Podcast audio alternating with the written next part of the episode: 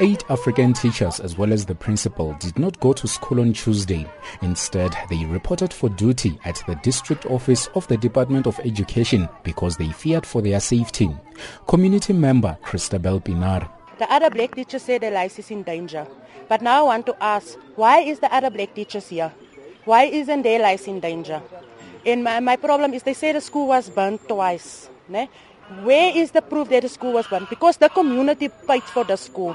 They built the school. The government even give us one cent to build the school. So why would we come and burn the school down? Because the school stands because of us, right?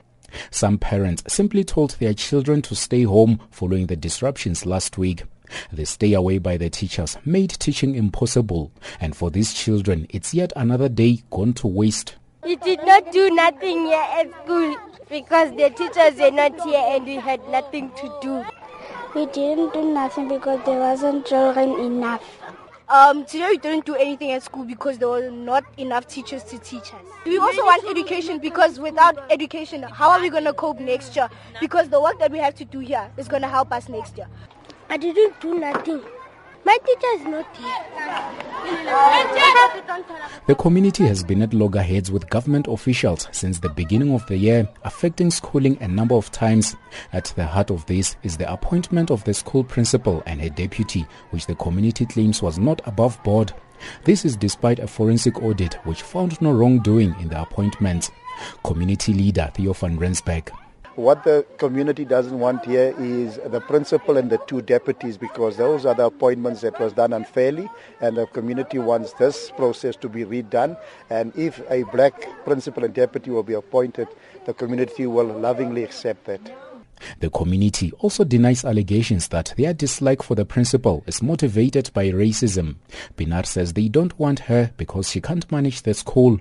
Our water lights has been cut off and uh, the quality of the school is very poor. Even the high school don't want our kids because they're going to grade 8 there are other schools and then they must go to, to special needs kids because they can only work with their hands. They can't read they can't spell and i'm not going to stand for this. I'm going to fight them not only for our kids but also for the black kids as well.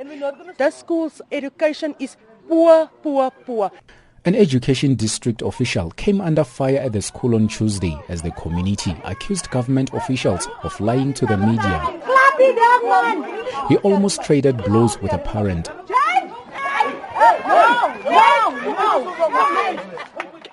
It remains to be seen if things will return to normal at the school on Wednesday. The Department of Education was not available for comment at the time of broadcast.